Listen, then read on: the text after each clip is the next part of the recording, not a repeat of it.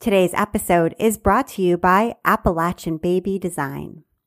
Appalachian Baby Design offers U.S. organic cotton and designs to create heirloom baby and family gifts for the knitter, crocheter, and weaver. See their selection of yarn, patterns, and kits at appalachianbaby.com and use the coupon code CIA421 for a 20% discount. Thank you so much, Appalachian Baby Design. And now, here's the show.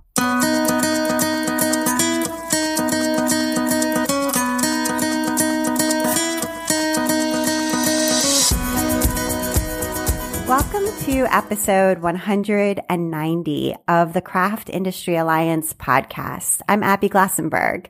Craft Industry Alliance is a community for craft professionals where you can strengthen your creative business, stay up to date on industry news, and build connections within our supportive trade association.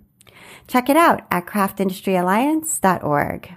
Today on the show, we are talking about creating a knitting magazine with my guests, Hannah Lisa Haverkamp and Claire Walls. Hannah Lisa is the CEO and owner of Making Stories, an independent knitwear design publisher, focusing on the intersection of sustainability and knitting. The cornerstone of her work at Making Stories is the biannual Making Stories magazine, filled with modern knitwear patterns and sustainable yarns, which is complemented by the Making Stories blog and podcast, both of which relaunched in 2020. Implementing sustainability, transparency, fairness, and equity in all parts of her work is incredibly important to Hannah Lisa. She lives with her 18 month old and her partner in Berlin and is fueled by coffee and sunshine and loves taking her knitting out to the playground or the balcony. Hannah Lisa Haverkamp, welcome. Hi, Abby, and hello to everyone who's listening. I'm so happy to be here. And Claire Walls is a maker and designer of nice things, originally from the UK, but now living in Nova Scotia. In 2017, she published her first knitting pattern and completely fell in love with designing knitwear. And over time became increasingly interested in working with natural fibers and exploring sustainability. When Claire discovered Making Stories magazine, she was instantly excited and intrigued by the work they were doing. So she jumped the chance to work for them when a job opportunity came up. Claire Walls, welcome. Thank you so much. It's lovely to be here. I'm very excited to talk with you about creating a magazine in 2021 or 2020. Um, I think it's a, a very interesting time to, to create a print magazine and to supplement it with web content. So I think this is going to be a really interesting conversation. And Hannah Lisa, I'd love to start with you. Um, if you can just kind of give us a little bit of your background. I know you've done a lot of different things and also switched careers um, into crafts. You weren't, uh, you know, originally working in the crafts industry as your job. So tell us a little bit about your kind of journey um, into uh, the crafting world. Oh yeah, yeah, I definitely switched careers. I had to laugh a little bit there. Um, so uh, I started out my professional career as a business consultant working for one of the big four consulting companies um, in the world. Um, I absolutely loved that job. And then I started hating it. that was about, um, what year is it now? 2021. So it was about eight years ago. Um, and so I started looking for a career change. And that brought me then out of the consulting world into the smaller business world because I joined a company that ran an online marketplace at that time. And it had about 50 people. Originally, I started there as a marketing director, and then I took over product management and HR as well and became their COO. And then after about two and a half years, I left that company. And that was at a point where I was at the end of my 20s and I I looked in the mirror and I thought, well, I don't really want to keep doing what I'd been doing. I want to change something. We spent so many hours of our lives working, and I'm just not happy with the work that I've been doing. And I was in the very fortunate position that I could actually um, afford to take a year. That's the time frame that I gave myself. So I said, you have a year, Hannah Lisa, and you can do whatever you want and you the only goal for that year is that you need to find something that makes you happy and that there was nothing attached to that and that was when I started knitting. I actually started knitting, well, way back in when I was a kid, and then didn't knit for the longest time. And then, sort of shortly before I left my last employed job, I started knitting again because I just wanted something tangible in my life. I was working for an online marketplace company. Like there was nothing tangible that I was doing. And I just had this deep, deep desire that I really wanted to do something with my hands. So I started knitting again. And then over the course of that year that I gave myself to figure out what I actually wanted to do, knitting just became the thing. Like I I loved it. I still love it. It's one of my absolute favorite things to do and it's brought me to this place of where I now run a knitting magazine, which I had never dreamed of.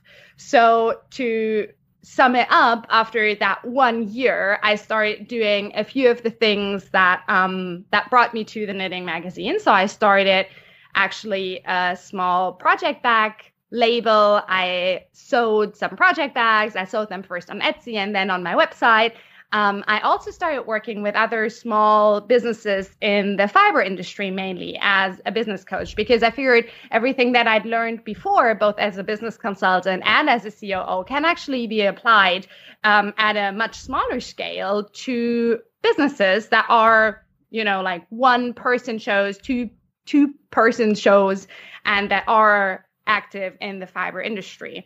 I did um, then add making stories to the mix about two years after I started out being self employed.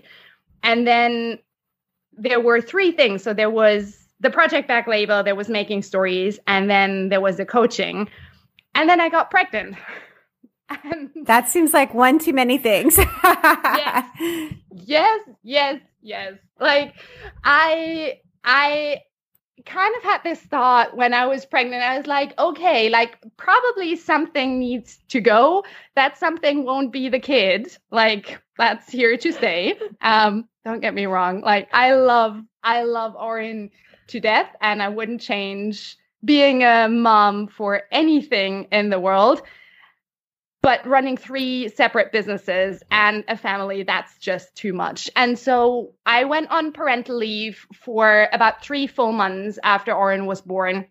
And over that time i really really quickly realized that making stories is the one thing that i want to do. And so i made the decision to close both other businesses down i did a big closing sale for the project bag labels i offboarded all my coaching clients and I've been doing only making stories ever since. So that was about a year ago, a little over a year ago now. And it was the absolute right choice. I'm so in love with the work that we do and I'm so excited for everything that we're doing right now and that we're, that we're planning for the future. And I think that's that's what I just want for everyone who's running their own business in the creative industry. It's hard. It's it's always hard, but I find in the best days it's super rewarding as well. And I think it can also take time to find the right path or the right way that you where you fit. Um so I know for myself even like I did craft fairs. Um, I sold on Etsy. Like I did a lot of different things. I was a blogger and then I tried running ads on the blog and, you know, I just tried all different ways to make money and then sort of feeling out, well, what do I enjoy doing most and what's profitable? Like, how does this fit into my life? Um, and then sometimes needing to let things go, which can be really difficult to do, especially if there's a market demand mm. for them. Cause it doesn't sound like people were not buying the project bags. It just was that you could no longer sustain making them. And so, um, anyway, I just think that, you know, it's, it's worthwhile to try things and then also worthwhile to let things go. Absolutely. And as you said, it is hard, but I also think for me, the decisions came very gradually. And so they felt natural. It was, it was comfortable in the end, which I think is very privileged. Like, not everyone who has to close their businesses or who decides to close their businesses does that because they choose to do so.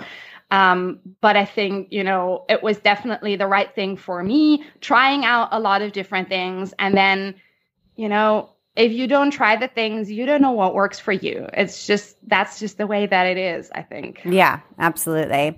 And what about you, Claire? Can you talk a little bit about your trajectory and how you ended up? It sounds like uh, responding to a job posting at Making Stories. So tell us that path.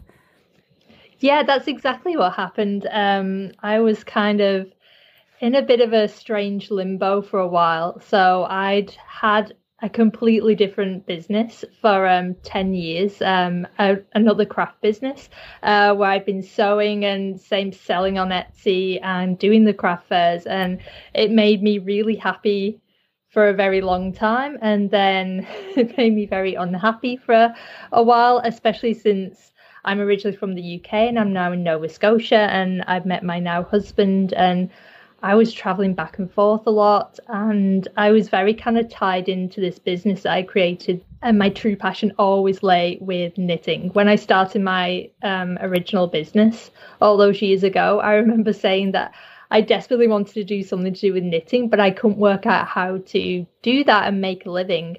Um, so, because I'm a genius, I turned to hand sewing. which also doesn't work necessarily. Um, but it was awesome for a really long time, and I just love making things. Um, but as I kind of developed my knitting, and I knew that's where my true passion lies, um, I started down this road of okay, well, what am I now using to create with? Um, I knew that I love natural fibers, and that took me down another road of where those vibes are coming from. And along the way, I discovered making stories. Um, and it was just, it just clicked straight away. I completely fell in love with the whole concept. Um, I was extremely lucky and honored that the first pattern that I ever had published was with making stories. So I got to work with Hannah Lisa early on as a designer. Um, that was with Woods, their first book. And we got to meet briefly at Nottingham Yarn Festival, uh, which is the one and only time Hannah Lisa and I have ever seen each other in real life, which is actually crazy. Um, and I just knew I just wanted to be part of the making stories world. So when a job posting came up the first time, I was in the middle of winding down my old business. I was going back and forth to Canada and the UK, and I saw the marketing manager position open up, and I was like, oh, I would love to apply for that job, but it's just not right. I knew I wouldn't be able to give 100% to it because of everything going on and other work commitments. Because at that time, I was winding down my business and had taken on a lot of designing work. Um, and there was just too much going on. And I was really sad about it. I remember being like, I just want to apply for a job there. And it was like fate. I finally moved to Canada officially and I was waiting to get my residency and the position opened up again.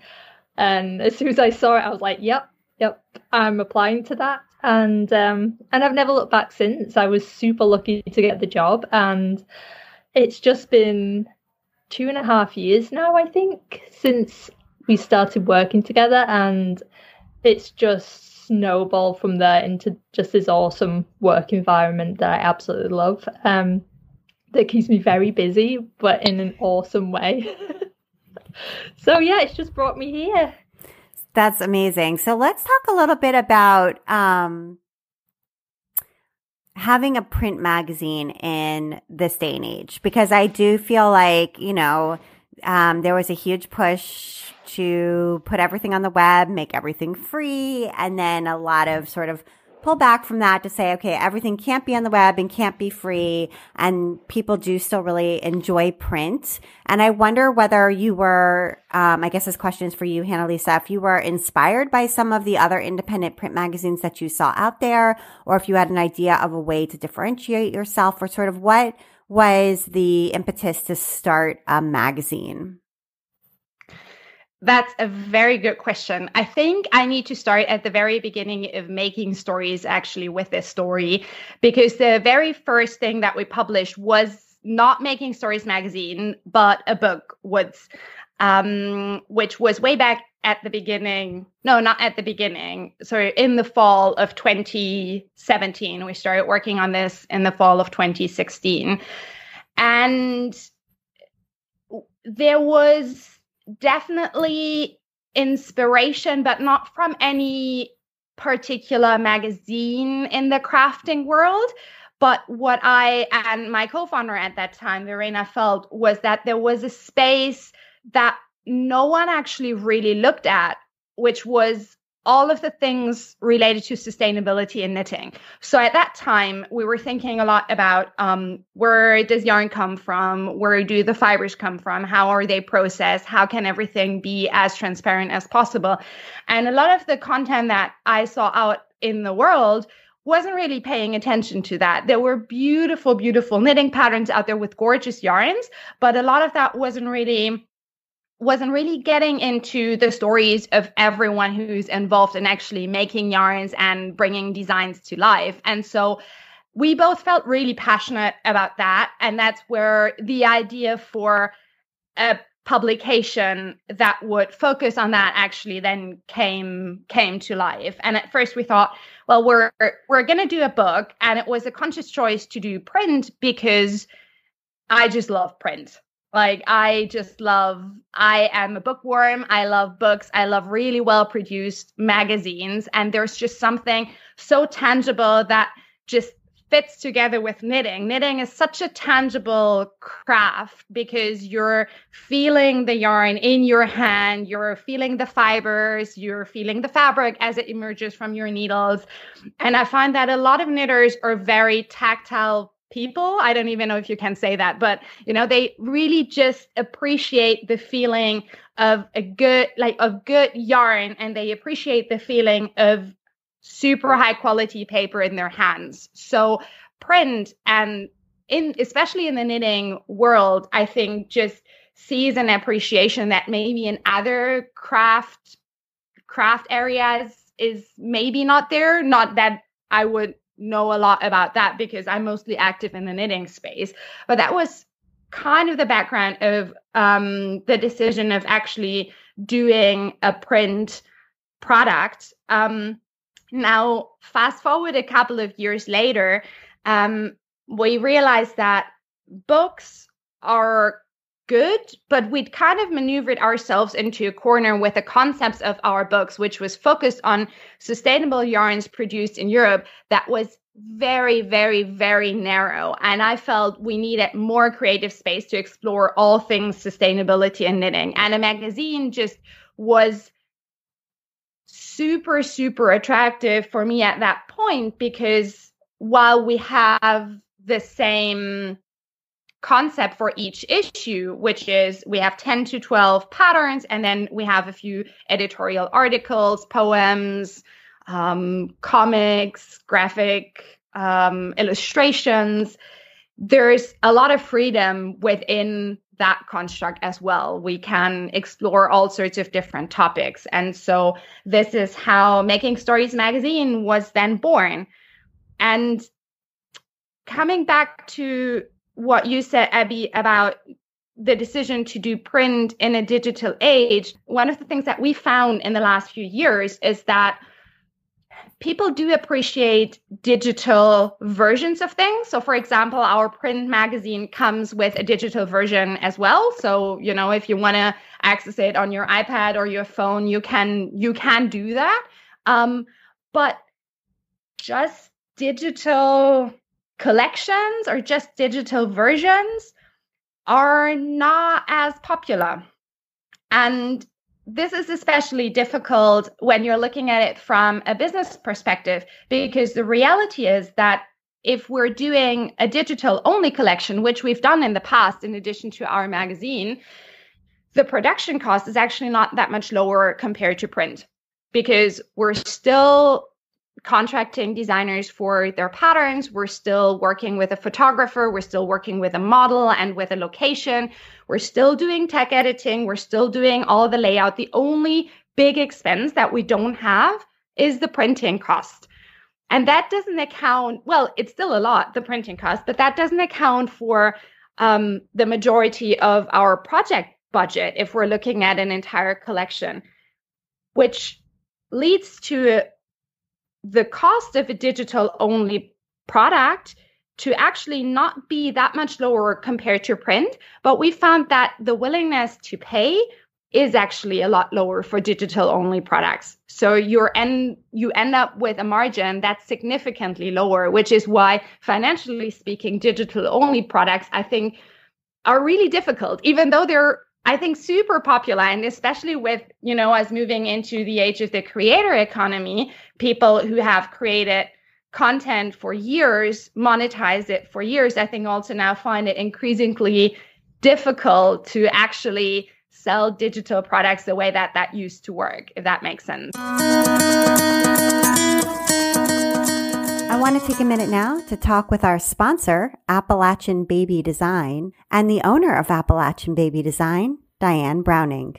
I'm Diane Browning, and I run Appalachian Baby Design. And as you can tell from our name, we are um, smack dab in the middle of Appalachia, which has a bad stereotype, but really is a beautiful part of the world and has this really slowed down way of life. And also, as you know from our name, uh, we focus on baby. And it's a niche. And, you know, we, we think it's an important one bringing a baby into the world is one of the most thrilling events. And it's when a lot of people get inspired to pick up knitting needles and crochet hooks because it's a time when you want to give something that represents love and care and will hopefully be cherished forever. That's lovely. And can you tell us a little bit about your yarns? The main yarn we offer is US organic cotton, and it's a perfect yarn for babies because it's pure and natural and it's machine wash and dry. We get the cotton from a cooperative in West Texas. And we have it spun at a family owned mill in North Carolina. And we're so grateful that we're able to do this in the United States. We have a collective of fiber artists. We've worked with and developed designs for the knitter, the crocheter, and the weaver.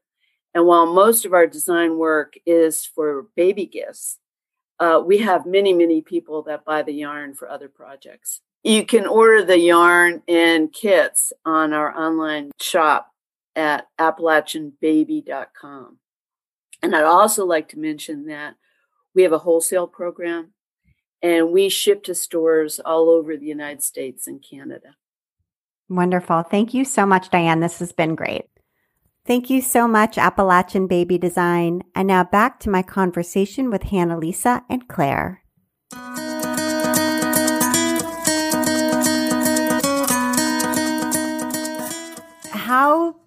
Well, a few things. How did you learn how to be a magazine or even a book, but now a magazine editor. Um, I mean, I feel like that's a whole field in and of itself. And if I wanted to publish a print magazine, I would have a really steep learning curve because I don't actually, I mean, I love magazines. I receive magazines and read them, but I don't actually know all the ins and outs of how to put one together myself. I mean, I understand you need a collection of, you know, 10 or 12 patterns and you can commission articles.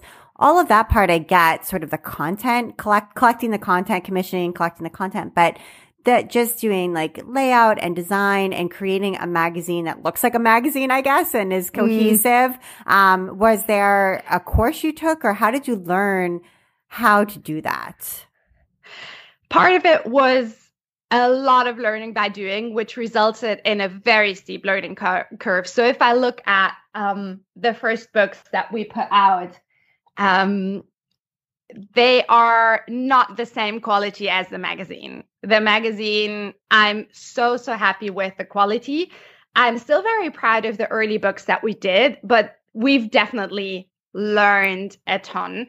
Um, the other thing was and still is that I'm lucky enough to work with incredibly talented people on this. So Claire and I were the cornerstones of making stories. We're working on this every day except for the weekends, most weekends.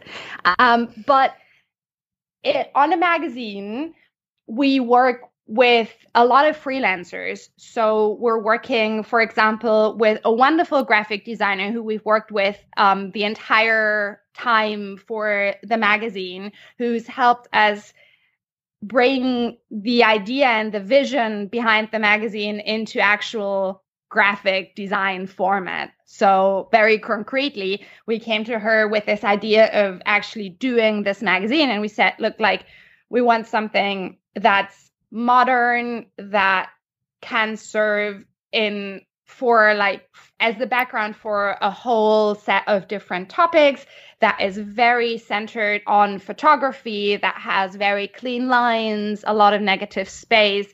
And then she took all of that and she put it into a beautiful template and we're still using that for for the magazine and we're working with her on every single part or on every single part of the magazine essentially when we put it together. Um, so there wasn't really a course or anything that I took. What I find now with a job that I do is a lot of project management and a lot of process management because, in essence, putting one issue of the magazine together I always look at it like a like a puzzle. There are a million puzzle pieces that have to fit together at the exact right point in time. And my job is to keep track of all of the puzzle pieces, make sure they are where they should be at that point in time where they need to be there.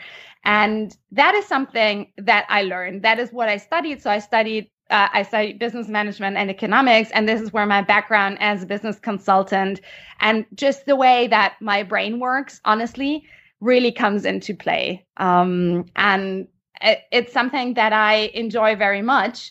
And I'm really thankful that I get to work with someone like Claire, who has the same kind of structured way of looking at things, but who also brings a lot of creativity to the work that we do and has a wonderful eye for design and color. And that actually makes this so much fun.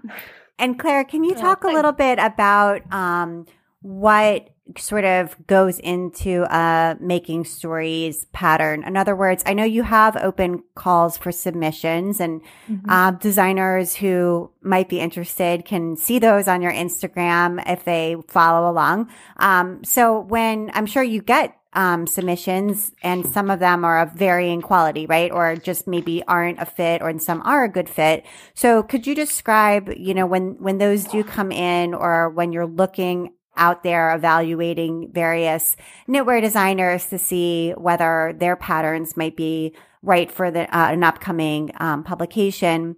What what makes for a making stories pattern, or what makes for an excellent project um, that would fit the bill? I guess. Of course. Um, first off, you're right, things come in and they are at varying levels. But one thing we are always really open with is working with new designers. Um, we try to put as much information out there as to what makes a good submission. Um, we have a blog post on it um, just to try and help people. Because I know when I first started designing, it was so confusing and you I will put together submissions and I remember how scary it was a putting yourself out there and then b when you do get that rejection which you get so many rejections, especially early on. Um, it can be really disheartening. So, one thing I just want to say off the bat that we have to say no to a lot of people, especially this time around. We had so many submissions um, for issue seven, and there were so many amazing ones, and we had to say no to a lot of fantastic patterns. So, comes down to what the theme is, what we're looking for, and it also comes down to how the collection looks as a whole. So we might have, and we had so many amazing patterns that unfortunately we had to say no to just because they didn't work as a collection as a whole.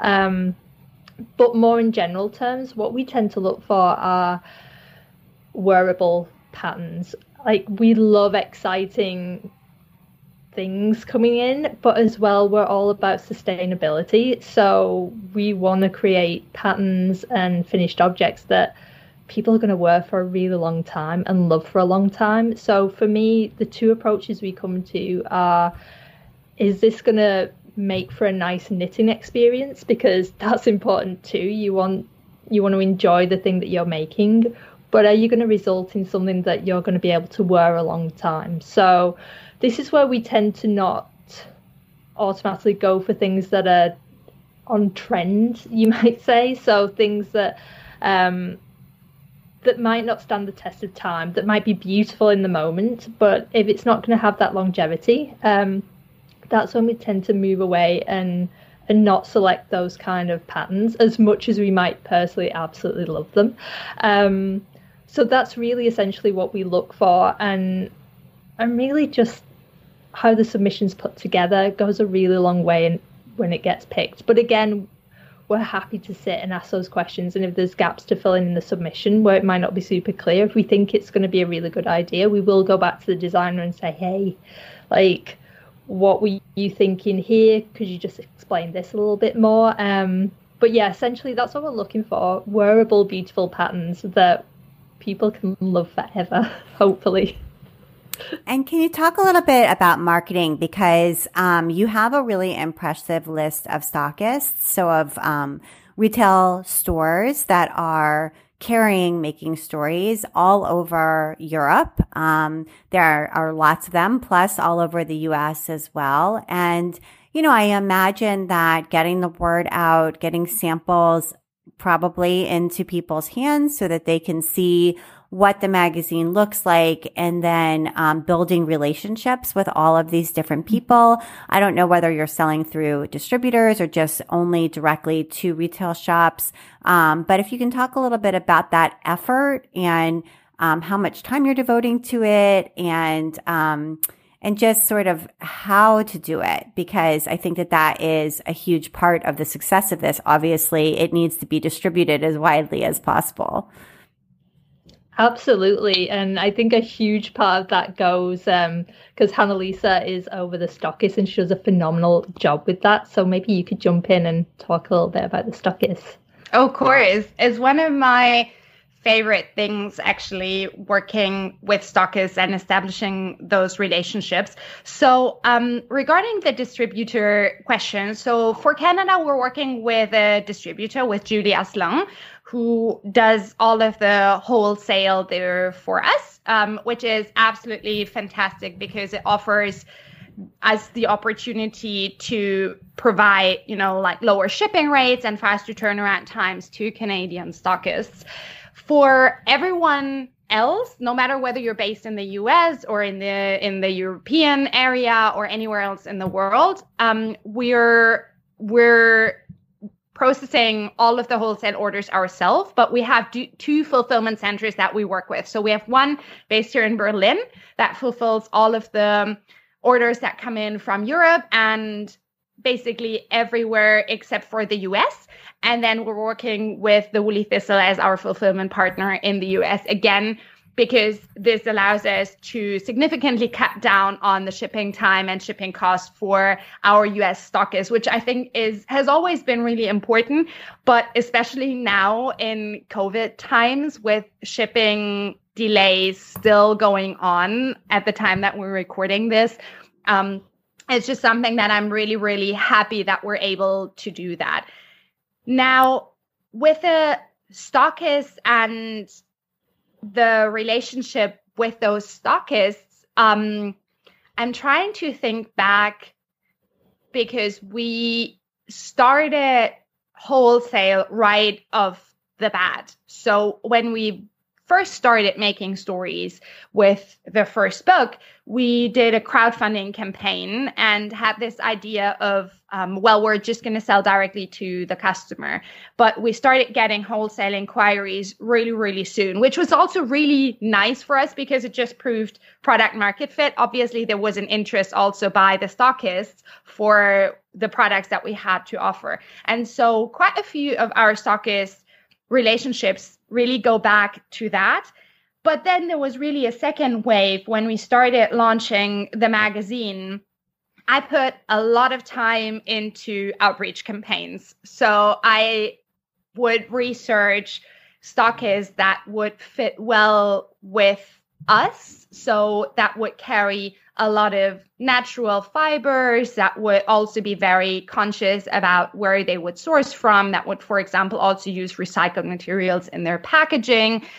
And then i would reach out to them via email and i would introduce us and ask if they would maybe want a little sneak peek or if they would want to see a sample. At that time yarn festivals um, were well hopefully they'll they'll still be a thing at some point in the future. yeah. but um, at that point i was traveling to quite a few yarn festivals and so i took that opportunity i always had a couple of samples in my backpack and then i just would you know go around and meet people um, whom i had been in touch with before and out of those outreach campaigns so the email outreach campaign that i did and then also meeting people at yarn festivals came a lot of really good stockist relationships and what was really important for me is treating our stockists as a partner.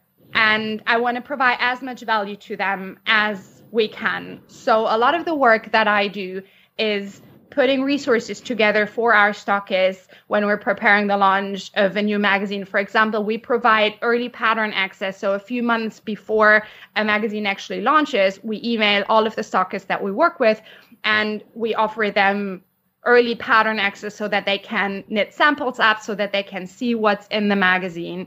Then, when the time for the launch of a new issue comes, we put all of the information that they might possibly need to promote the magazine, but also just to set up the listing in their web shop in our stockist wholesale shop so that they have access to the photos, to the texts about the magazine so that it's really easy for them to get everything set up. It's basically copy paste, download the pictures, set everything up in your web shop. You're good to go with the pre orders. And same thing goes for the ordering process. I really wanted to make it as smooth for our stockists as possible to order from us. So we have a dedicated web shop that is only for wholesale and we offer a lot of different payment methods and we also offer ordering through email because I've come to learn that, you know, the way that every one of us is running their business differently. That also obviously applies to stockists. You know, some might prefer just handling their entire business over email. Others really appreciate the opportunity to order through a web shop. And a lot of that, I think, um, is just coming from a place where I want to make their life as easy as I can. And obviously, yes, coming back to your question on like how much time do I devote to that? It really depends on where we are in the cycle of a publication. Right now, we're preparing. Um, so we're recording this in the middle of March. We're preparing the release of our latest issue, which is issue number five. I'm devoting a lot of time to stockists. And um, it's really one of those things that I just really, really like working with them, figuring out how can we help them? What do they need from us? Especially now because their business for everyone who has a brick and mortar shop, a local yarn store, that's completely changed over the last year. You know, people cannot come in in most countries just unannounced and get their yarns. That just doesn't work anymore. And so, understanding what they need and how we can help, um, that's really a big part of what I'm doing right now. And um, the magazine is printed, is it printed locally to you in Berlin? Yes, yes, it is. We're working with a printer here in Berlin that is the first printer that's been completely eco certified. Um, in the entire world uh, with a blue Blauer Engel, Blue Angel certificate, essentially, which was really important for us. It's the most eco-friendly way of printing that exists. And they are also super helpful, or they were super helpful when it came to sourcing the paper and deciding which paper we wanted to go with for the magazine, because obviously it should be really high quality and be really good for photographs. But I really, really wanted something with a Blue Angel certificate that is the most sustainable certificate for paper products that's out there.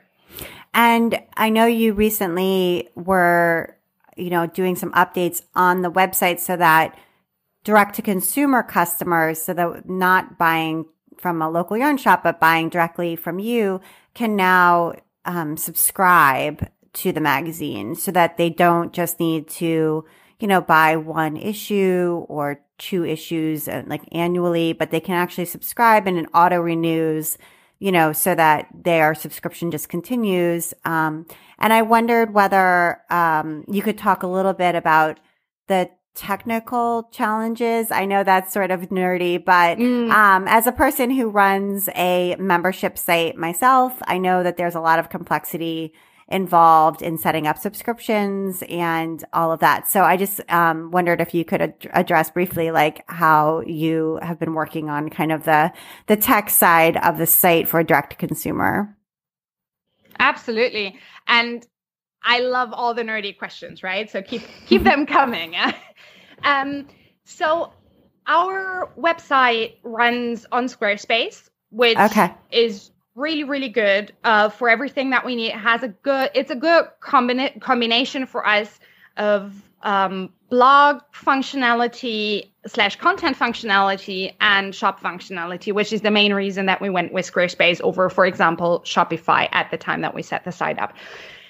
But subscription products weren't available for a pretty, pretty, pretty long time on Squarespace. I think they only introduced that maybe a recent, year ago. Yeah, it was pretty recent. Like, yeah. Yeah.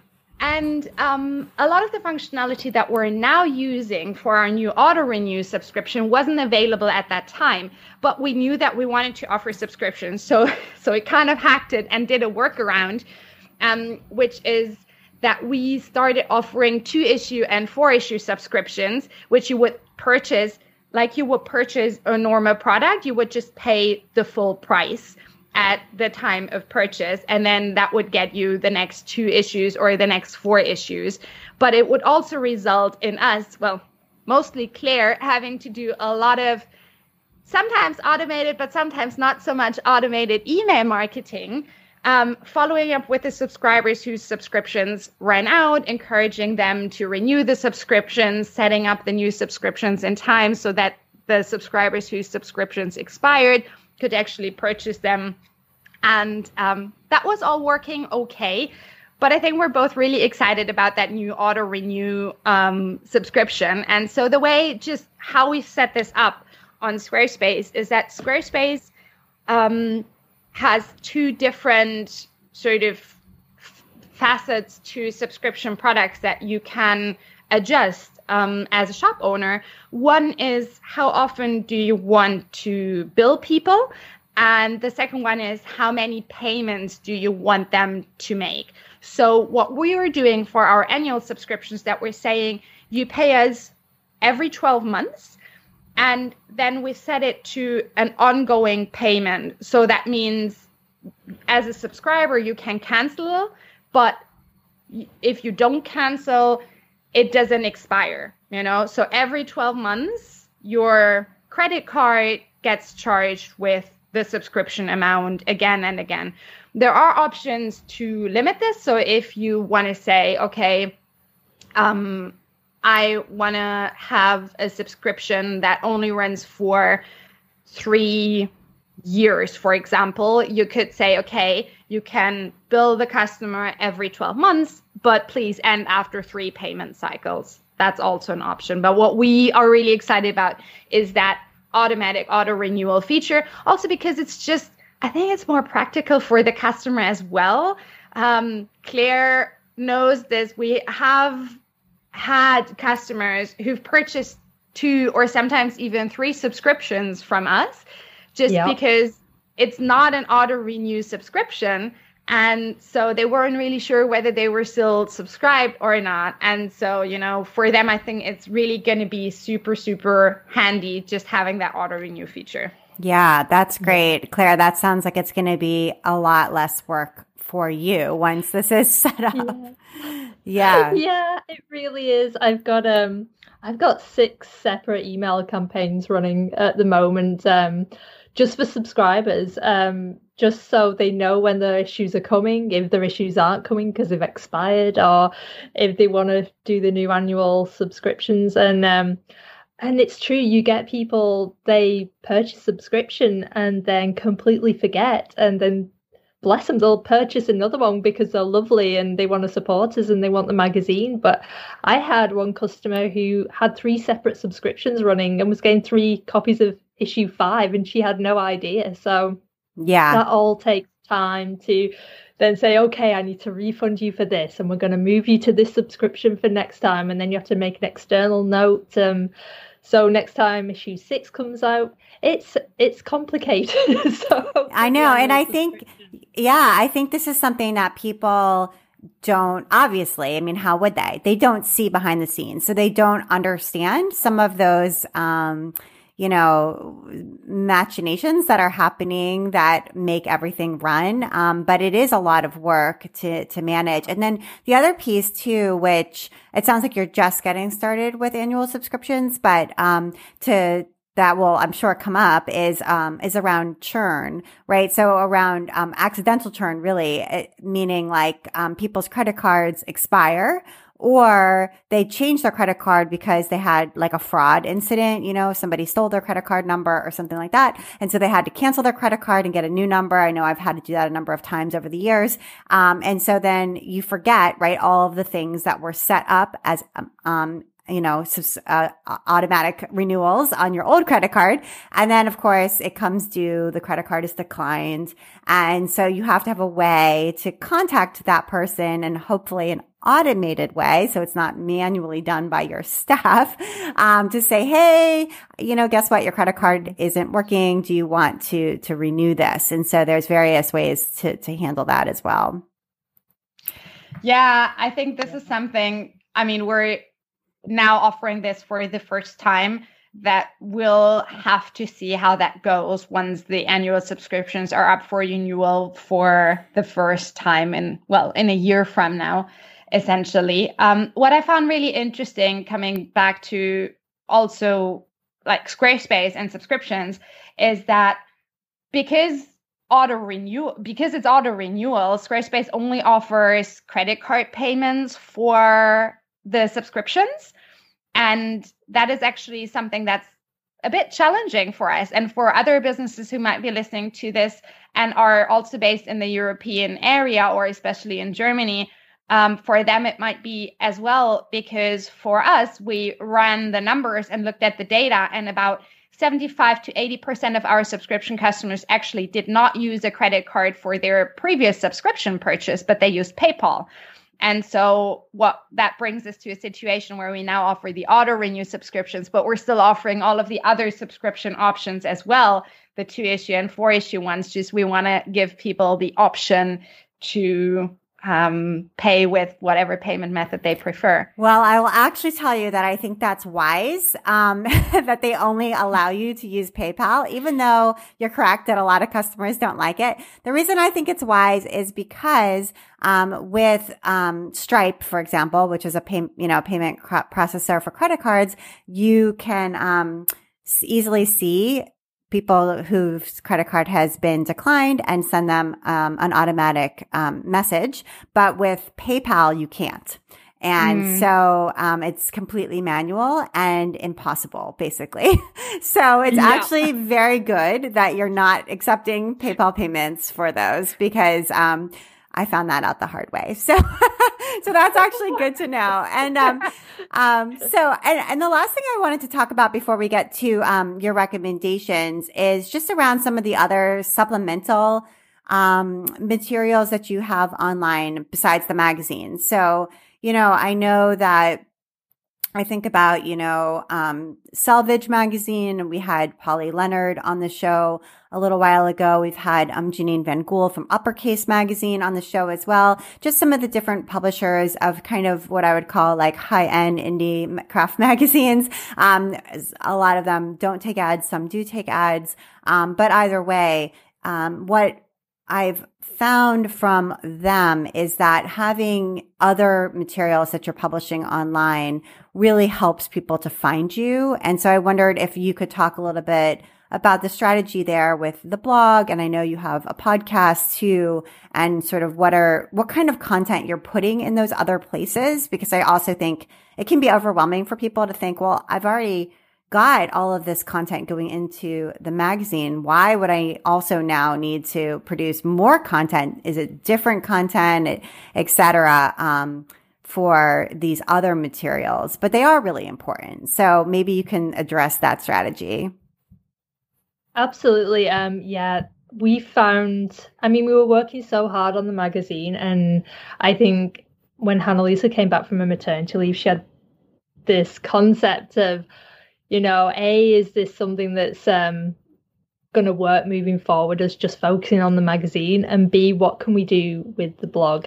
Because when I come in early on, I one of the ideas I'd had is that if people haven't bought the magazine, if they don't actually know your work and they're not holding the thing in front of you, how do they actually know what we're about? Um, sure, they can go on the website, they can look at the pattern photos, um, but to actually get to know what you're doing, you kind of need something else there to be able to communicate that to them so they can get a sense of what you're about and if they want to commit to buying something from you.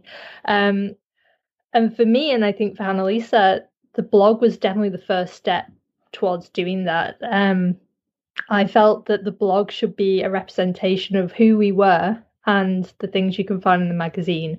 And like I said, Hannah-Lisa got back from maternity leave and was like, hey, I think we should really push sustainability and write things really focused on what sustainability is, what it means to us, and and also write things that are going to be useful to the people reading it. Because it's lovely to write blog posts that are very nice, but we also want usable content in there and to for people to actually read it and get something from it and to be able to apply it to themselves and whether that's their own interest in sustainability whether that's in their actual knitting um, so that was really the first step forward and we did this big um, series last year on purely focusing on fiber and wool and sustainability and what it actually meant because sustainability is this huge topic. It's also got a lot of pitfalls in it, a lot of assumptions um, happening there.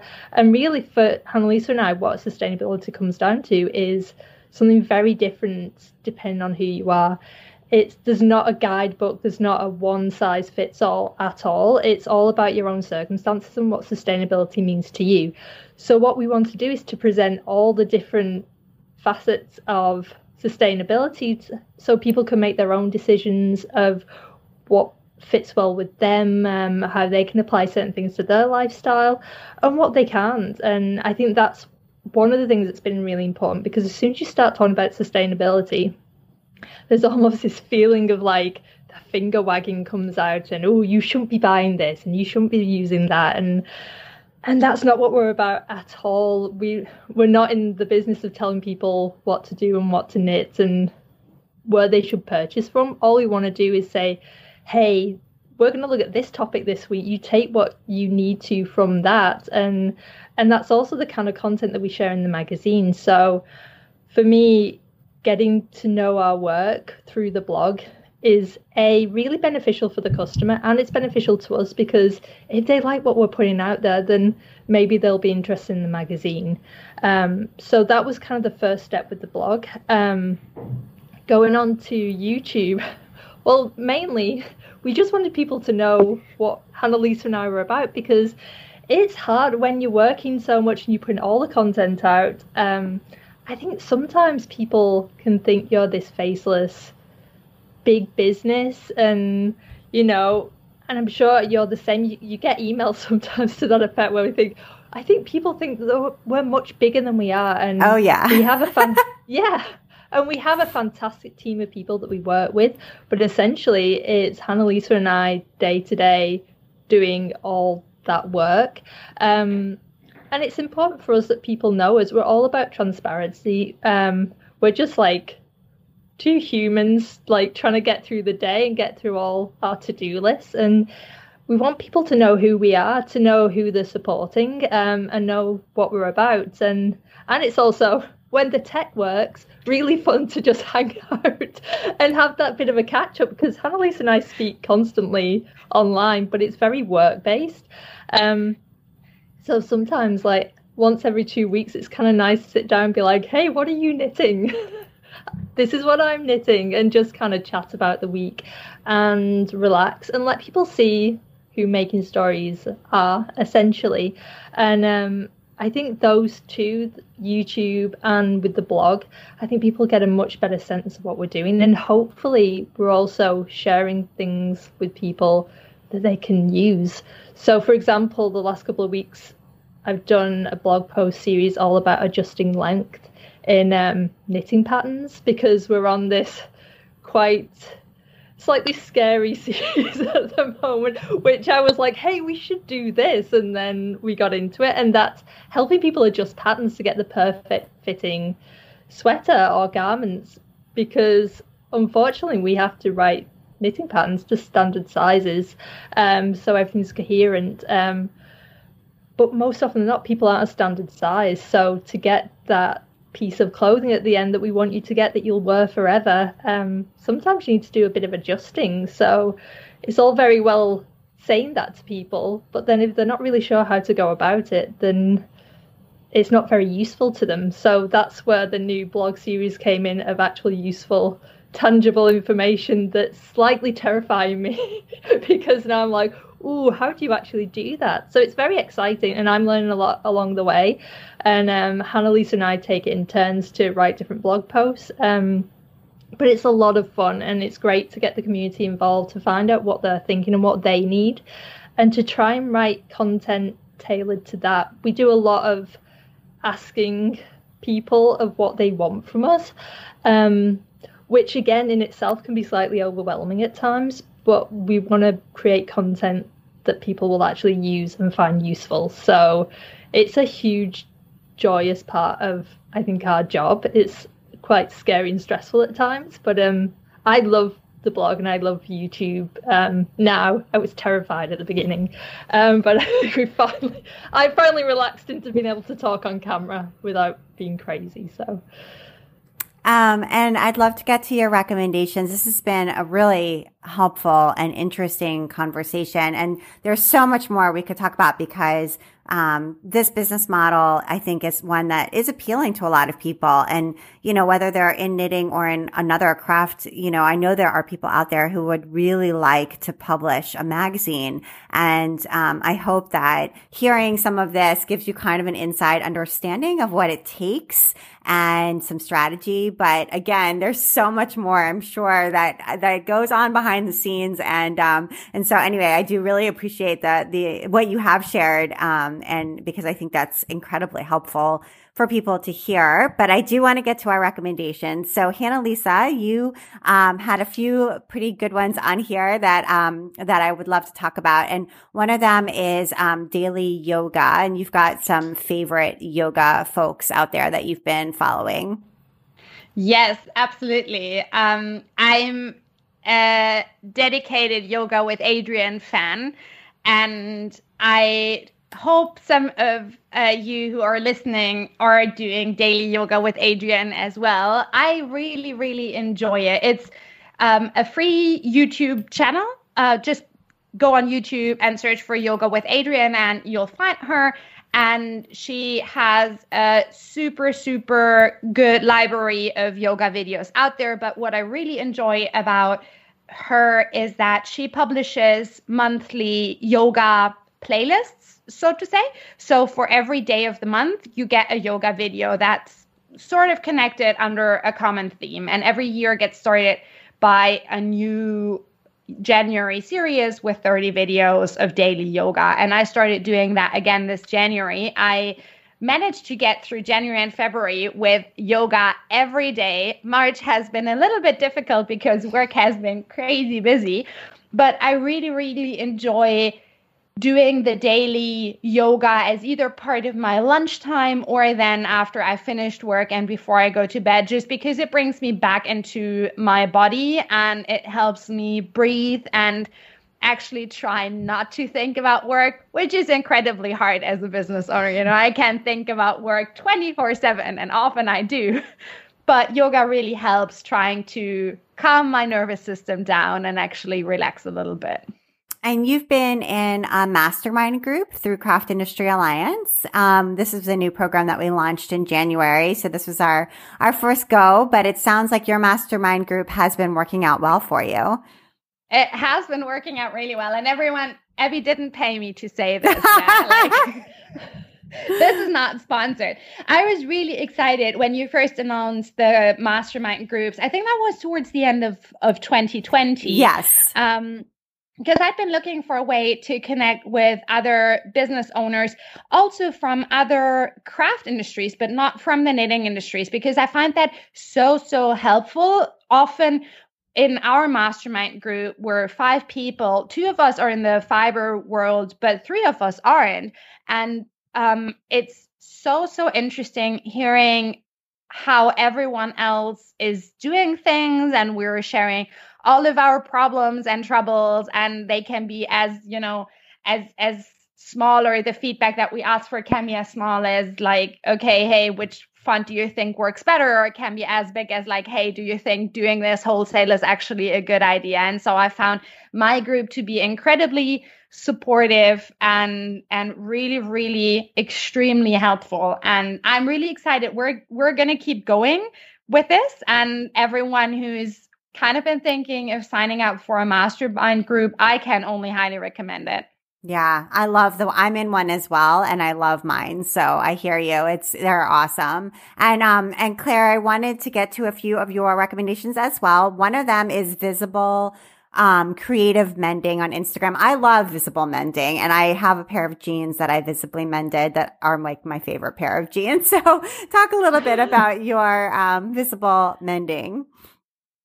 I I'm literally right at the beginning of my visible mending journey. It's one of those things where I've been a knitter for a long time and I have a huge stack of knitting um, with holes in it because I just wear them to death.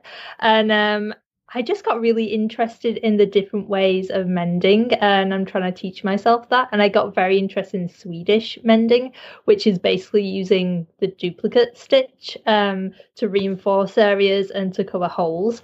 Um, so I'm kind of on a little bit of a visible mending kick at the moment. I'm actually knitting a, this sounds really counterproductive now that I'm saying it, but I'm knitting a brand new sweater to practice my um, visible mending on because I'm going to be doing duplicate stitch for decoration on there, um, which seems silly, but I'm going to be reinforcing all the sleeves, and it's just a very nice way of um, approaching your work in a slightly different way. If you've been doing a lot of knitting and you want to kind of switch your brain onto a slightly different craft, but still stay in that same without like buying a whole ton of other equipment. It's kind of nice just to get your darning needle out and um, do some mending and to fix a few things. It's weirdly therapeutic and good for in front of Netflix. So I highly recommend it. Especially since I'm wearing a sweater today that has a hole in it. So um, give it a go. I know. I know. I put it on and I was like, oh yeah, this one's got a hole in it. Um, I need to work on that. So, and then um, you also wanted to recommend digital minimalism. I have no idea what that is. It's a book, and it's actually a book that Hannah Lisa sent me um, at Christmas.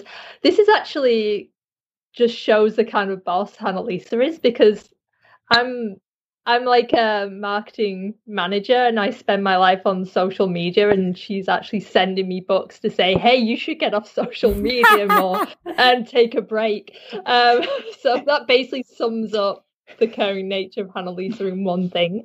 Um, but I found it so interesting because I think, like a lot of people out there, I've fallen into that trap of scrolling through Instagram and spending so much time on this tiny little box. Um, and I noticed I was on Christmas vacation and I was sat just knitting. And I think because I was only knitting stockinette, I every few like rows, I was just automatically putting my knitting down. And I found myself reaching for my phone. And I kept thinking, why am I reaching for my phone so much? It's it was almost like an instinct. I thought, oh, this isn't maybe the healthiest way to be living. So um so I started reading digital minimalism to try and set a few boundaries of when I put my phone down at night, when I stop scrolling through Instagram and how much time I spend on there.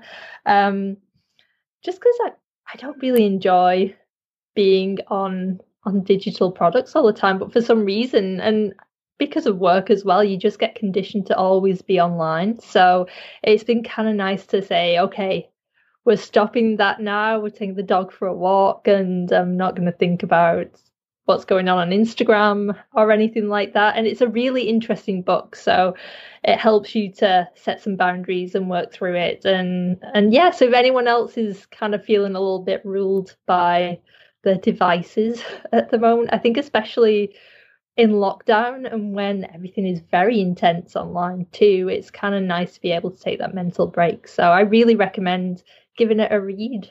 That's great. Well, Hannah Lisa and Claire, thank you so much for taking the time to be on the Craft Industry Alliance podcast. It was great talking with both of you.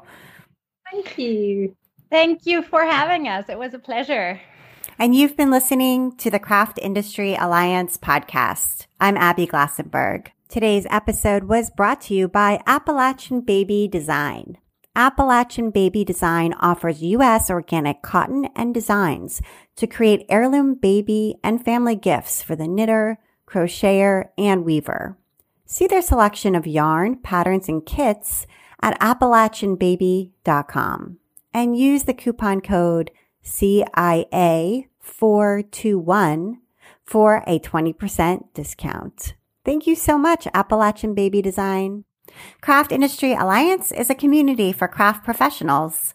When you become a member of Craft Industry Alliance, you get in-depth coverage of craft industry news, the opportunity to connect with fellow professionals for advice and support, and access to an educational library filled with ideas, tools, and resources to help you as you build your business. Join us at craftindustryalliance.org. Thank you so much, and I'll see you next time.